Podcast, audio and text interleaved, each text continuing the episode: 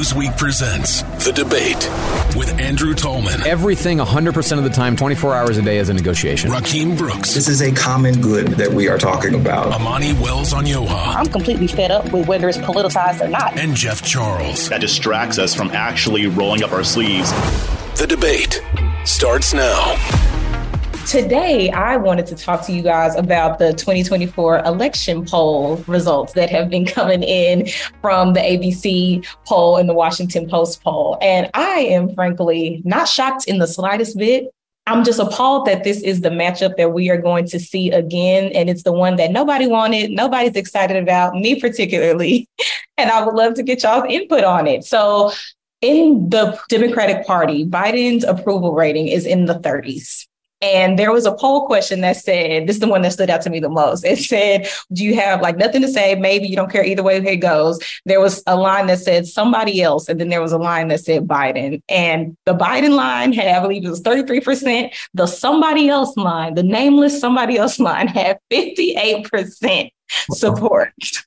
Which blew my mind because this is an internal Democratic poll. Yet we saw those results and still chose to put him up against um, either Trump or DeSantis. And in the same poll, they matched him up against DeSantis, and it was still Biden losing by seven to eight points. And then they matched him up again to Trump, and he was losing by like eight or nine points. So ultimately, it's not looking very great for us. And instead of giving, you know, good feedback or instead of seeing those results and kind of tailoring their electoral messaging and their campaign messaging moving forward, the Democrats are kind of digging their heels into the dirt and just being like, I don't see it. You don't know me. We are the very best. And as a Democrat and a progressive, I'm a little shooketh by that. So, Rakim, I want to hear your thoughts. Yeah, well, I think the Daily or someone did a pretty good pitch on why this is the case. So the Democrats' theory of victory is that the Republicans have got to sweep Georgia, Arizona, and Wisconsin. Democrats have only got to win one. And if that's your math, then this national poll doesn't really bother you all that much because when push comes to shove, people may dislike Biden, that 50%. And I would put myself in the category of someone who's sort of like, he's done a good job, but is there really nobody else? Aren't we at a stage? Like, okay. But if that's ultimately the nominee of the party and he's up against Trump or DeSantis, that 50% will fall in line, just as folks did behind Trump. And they'll be back to their original math, which is they've only got to win one of those states. And so I think when we play out presidential politics as sort of pageantry and we really want to be excited about who the winner is going to be, who's going to be crowned next president of the United States, then it's sort of unsatisfying. But if you're a hardcore political operative and those are your odds, you take those nine times out of 10. I, I remember I remember in the in the last round that a lot of Democrats were very unhappy with the selection and the previous round before that. But I think Rakim's got it right that and Republicans too. You may hate the the one that you got selected for you and you're going to have to vote, but you will always vote for that guy over the other person or that girl for the over the other person. That the the frustration factor about, you know, preferring to have uh, Mr. somebody else, you know, bless his name, uh, is not, you know, is not available. And so your frustrations with this person don't mount up to enough for you to abandon the party entirely when push comes to shove in the general. I, it seems to me. My biggest fear is that it's going to end up turning into another 2016 type of situation with Hillary Clinton. And you're just going to have people who are just like, I don't want this, so I'm going to sit it out.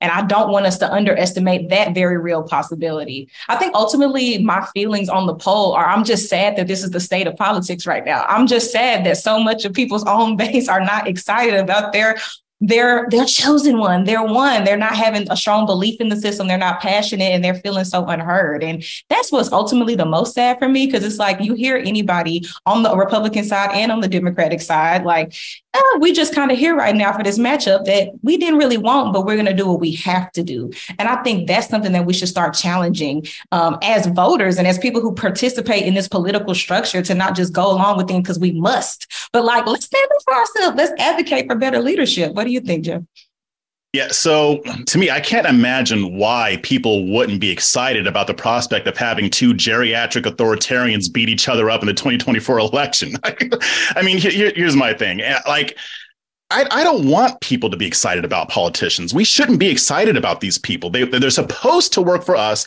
They're supposed to be protecting our rights. And nine times out of 10, They, they don't. So I, I know I'm being more of a Debbie Downer here, but I'll, argue it from Trump's point of view, the, the Republican point of view.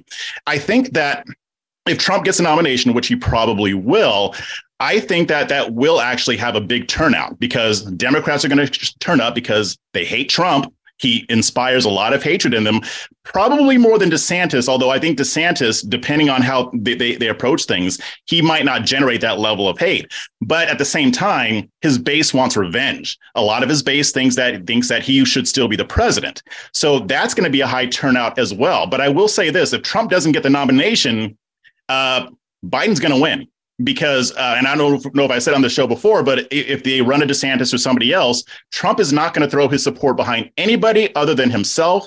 He will burn things down as much as he can on the way out, and it's going to hurt. So, so uh, Democrats. Well, we don't have any evidence that he's that doing that now. He's certainly willing to play with everybody nice, even with an undeclared DeSantis. I don't know what you're talking about, Jeff. well, and then and the other thing, this also shows how little these two parties care about what we think. I mean, Democrats said that they're not going to do debates. We talked about that, Amani, before. They're not going to do debates with Biden because they don't want anybody challenging him. And on the Republican side, there's going to be debates probably, but Trump is saying, is threatening to pull out. And if he does, he's still going to have the support of his base. So to me, again, it's just what, what I do like about this, the silver lining is that if these two men go up against each other again when nobody really wants them to, because on the Republican side, a lot of people don't want Trump to run again, even if they like him it's going to show how broken our system is. And I think people need to start waking up to that. Yes, that that is the biggest lesson in all of this. This stuff does not work how it should. It just doesn't work. We have so many people siloed in their own mindsets and their own opinions and their own theories of life, and nothing is working. And as somebody who works on campaigns like on a daily basis, I'm even seeing it in the quality of candidates down the ballot. Like people are so focused on these one particular reasons why they're doing this, and a lot of it has to do with ego. A lot of it has to do with power and not a whole lot of it has to do with actual governing and representing this group of people. And when I look at the DNC and the RNC on a mass scale and I see like how the leadership is chosen, because at this point, that's just what it seems like. When we look back on the presidential primaries of 2020, when they just said everybody drop out, it's going to be Biden, and just keep forcing people's hands, that is not democracy. What do y'all think? Oh, I don't. I don't think they said that everybody drop out is going to be Biden. I think Pete Buttigieg said, "Am I likely to win this, or is President Biden likely to win this, and do I want a cabinet position?" And so he dropped out. And Amy Klobuchar said the same thing. Personal reasons. Again, you were. Oh, sure.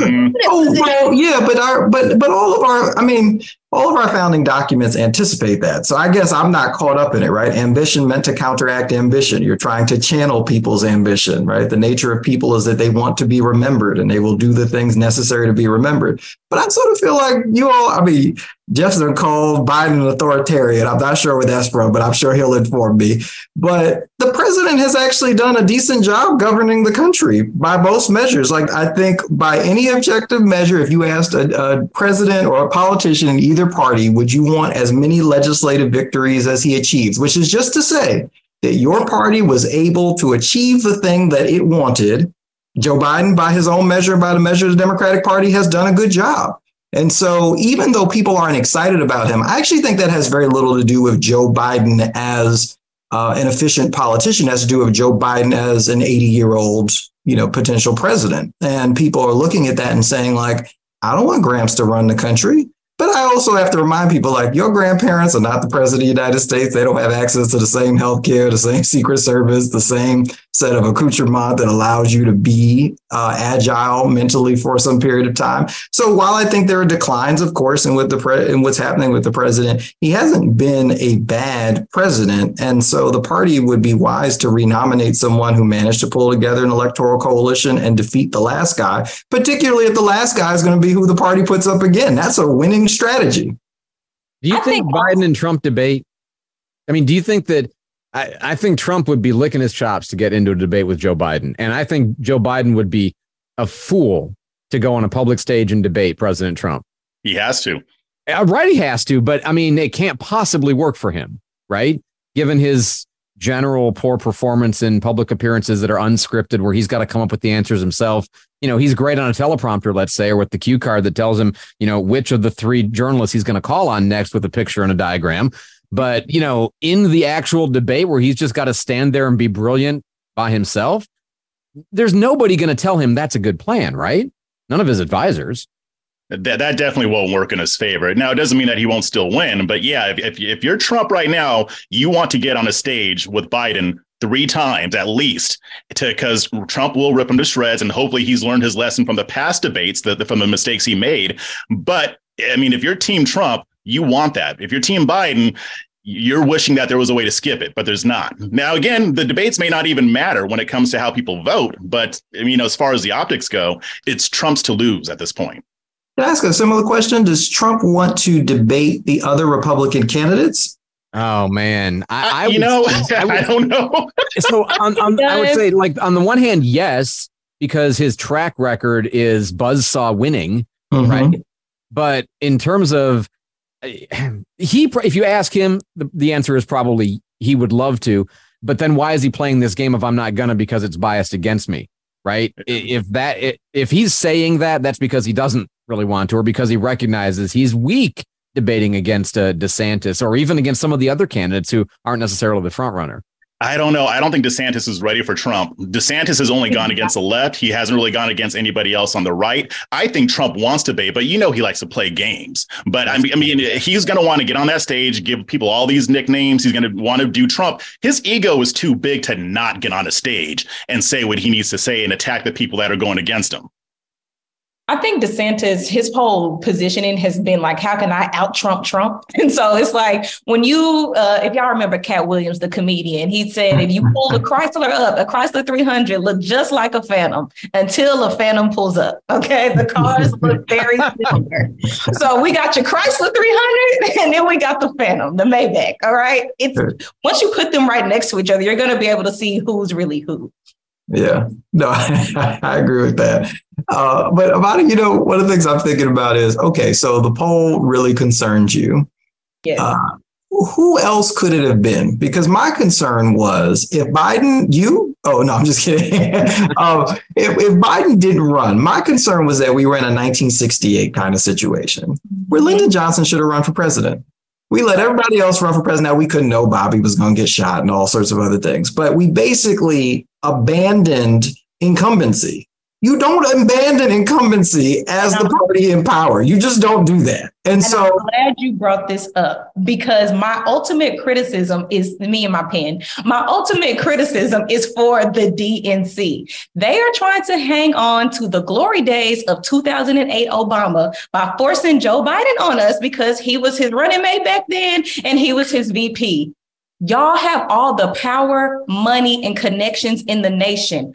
Find better leadership, kingmaker. Find y'all somebody, prop them up, invest in leadership skills, invest in giving them positions of power. All of these, think about how vast the political system is. You got county commissioners, you got city councilmen, you have state legislators, you have people on the federal level in the House, in the Senate. You telling me it's nobody that y'all can find that y'all want to invest the proper leadership skills and training into that you can prop up in position to be the next president? Y'all gonna force again no shade, no tea. I'm not ageist, but y'all are going to force us to play these games with people who've been doing this for 50 years. He's been a legislator for a very long time. There's no excuse for not finding somebody new. Y'all got what's their excuse? Are yeah, there, you know, is there, any really high profile Democrat governors? I mean, other than Gavin Newsom is the only one that really comes to mind. I mean, I was going to bring him up, Michigan, but who would you turn to? And and I have a really really uh, strong bias against putting legislators in the White House. I just think that hmm. you know that's an administrative executive position, and I want somebody who knows how to run an organization. And just because you know you can uh, speak in committee or on the floor, uh, that does not make you an effective administrator. So I have a anybody who's only been a legislator, I'm against them. But who's the governor who's wanting it? I mean, Newsom obviously be one. Jeff, you were going to talk about that. That that's kind of your idea. Yeah, I mean, and when I was even agnostic on Biden running, I was I was saying, you know, if he doesn't run, then I think Democrats are going to go with somebody like Gavin Newsom because who else do they have? Now, I'm not saying they don't have anybody, but I'm saying that as far as on the national stage, they don't really have anybody that has enough charisma to do what needs to be done unless because we have to remember Obama, Obama kind of came out of nowhere, right? I mean, a lot of people didn't even know who he was until he started going through the primaries. So they would have to have somebody like that. But again, I mean, they're, they're like Amani said, they're going to force Biden on y'all. I mean, that's just what it is. Now he may step down somewhere in the second term, and you'll have uh, Kamala Harris. I don't know how y'all feel about that though. Don't even get me started. That was a whole missed opportunity in itself. Again, it's like when I look back on 2020, they I feel tricked. I feel bamboozled and I feel speckled I feel lied to and you speckled dwarfed. I, I love that. Nice. Because I've been led astray. The whole point of even putting Kamala there, because they was trying to gaslight us into thinking that Biden wouldn't run again and that she was going to run for president. Am I right or wrong? and then she got in power and they didn't give her anything, a lick of airtime. They had her going around doing all the little dirty work, and now nobody even likes her. And the other people She's the czar of everything. What do you mean they didn't give her responsibility? She's the, the everything czar. czar. The AI czar. Everything bagel. Only she's the everything czar. no one knows what Kamala has done. I haven't seen that woman in two years, so nobody knows. Oh, and then stop. the other person they chose was Stacey Abrams. I went to a DNC conference, I think it was last year, and they said our star speaker, the next leader of the party, the keynote, and they was hyping Stacey Abrams up because it was supposed to be her. And then she lost. So they didn't have, they weren't thinking like on a grander scale. They kept making all of these bets. It's kind of like what the finance bros be doing. You're taking all these risky bets, you're playing with people's money. And they should have found them a real person that was actually going to win and stick around. Your original question was uh, Mr. Somebody Else, right? And and who would the somebody else be? Uh, I, I like the idea of a very successful CEO, somebody who again knows run an organization, somebody who grasps capitalism at its core, you know, somebody who knows how to serve the customer by providing a product or service. And there are lots of Democrat potential CEOs now. They probably don't want to take the pay cut, of a you know 95 or 96 percent pay cut whatever it would be. With but, harlan crow running around you don't have to take a pay cut. Well he's only funding the one side though come on now. But it, it, it seems like you know do you think the dnc should do a better job of asking the question of going to I mean, why don't they do an executive recruiting search? You know, hire a headhunter. We've got a largest corporation uh, that's got a fairly sizable footprint and a, and a, large budget and a lot of power. Would you be interested in? Right? Well, we can't tell you what it is. You know, maybe do it secretly, but find somebody who aligns with the values, but who has that track record of responsibility and accountability and can make good choices. Long shots have won in the Democratic Party before. Bill Clinton was nothing. You know, he was out of it, right? I don't know when this is going to air or how it airs next to our monarchy conversation, but it sounds like we're going back towards that direction. Like you all want a smoke filled room where there's some elites who get together and say, hey, this is the rooms are illegal. Yeah, right. right. In the blue state. So it'd be impossible to choose our leader if you can't smoke inside of them. Oh, um, no, I I, Amani, I am not as down on this process as you seem to be. I think that the choice for a president is always fraught with so many difficulties because it can't be a CEO because normally those people lack the common touch, like Howard Schultz, who won't let his workers unionize, who like can't convince them that it's a bad idea to begin with if that's what he wants to do, but certainly is trying to prevent them from doing it is going to prove to be a bad PR move. So you have to somehow have the common touch somehow have been around long enough that people know who you are, somehow be able to build a very large network of supporters, potentially a patronage network in order to get as far as you need to get. Like there are 10 boxes that need to be checked that have nothing to do with being a CEO. And so I think given the process that we've had, for our side at least, we've emerged with a candidate who has won before, who has won on several presidential tickets at this point, and who has done not a bad job. And so I actually think we got four more years of him. Like, is the country going to be in a far worse place because Joe Biden was reelected president? Andrew and Jeff, you hold your comments for a moment. For but for those of us who believe in his policies and broadly what he does, the country is going to be in a much better place with four more years of Joe Biden. I feel, I feel like I'm having my grandfather tell me that you know what these lima beans they will not kill you. These yeah, lima beans are going to give you the basic nutrition that you need to not die of starvation. And uh, you know, the lima beans are really old. I know. Okay, they are well past their prime, but they are still lima beans, y'all. And if you just eat your lima beans, uh, everything's going to be not too bad. And that's a pretty good place to be in a democracy. Back to where we were. Not too bad. No, no, no. I can At least on Brussels sprouts, they put, you know, bacon and bacon fat. you know, there's no amount of bacon fat or, bacon that can make Brussels sprouts not make you wish you were dead. They may not kill you, but they'll make you wish you were maple dead. syrup, anything. I mean, you know, oh. add something.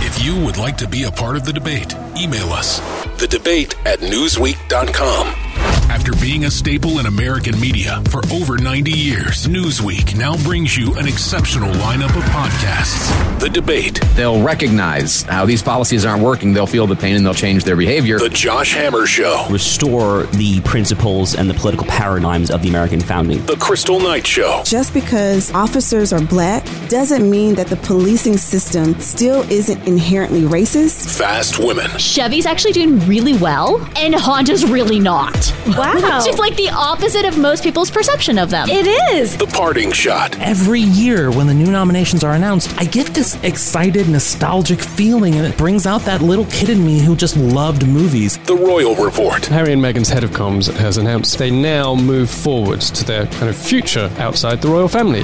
Newsweek podcasts. New episodes drop weekly. Download or listen now at newsweek.com or wherever you get your podcasts.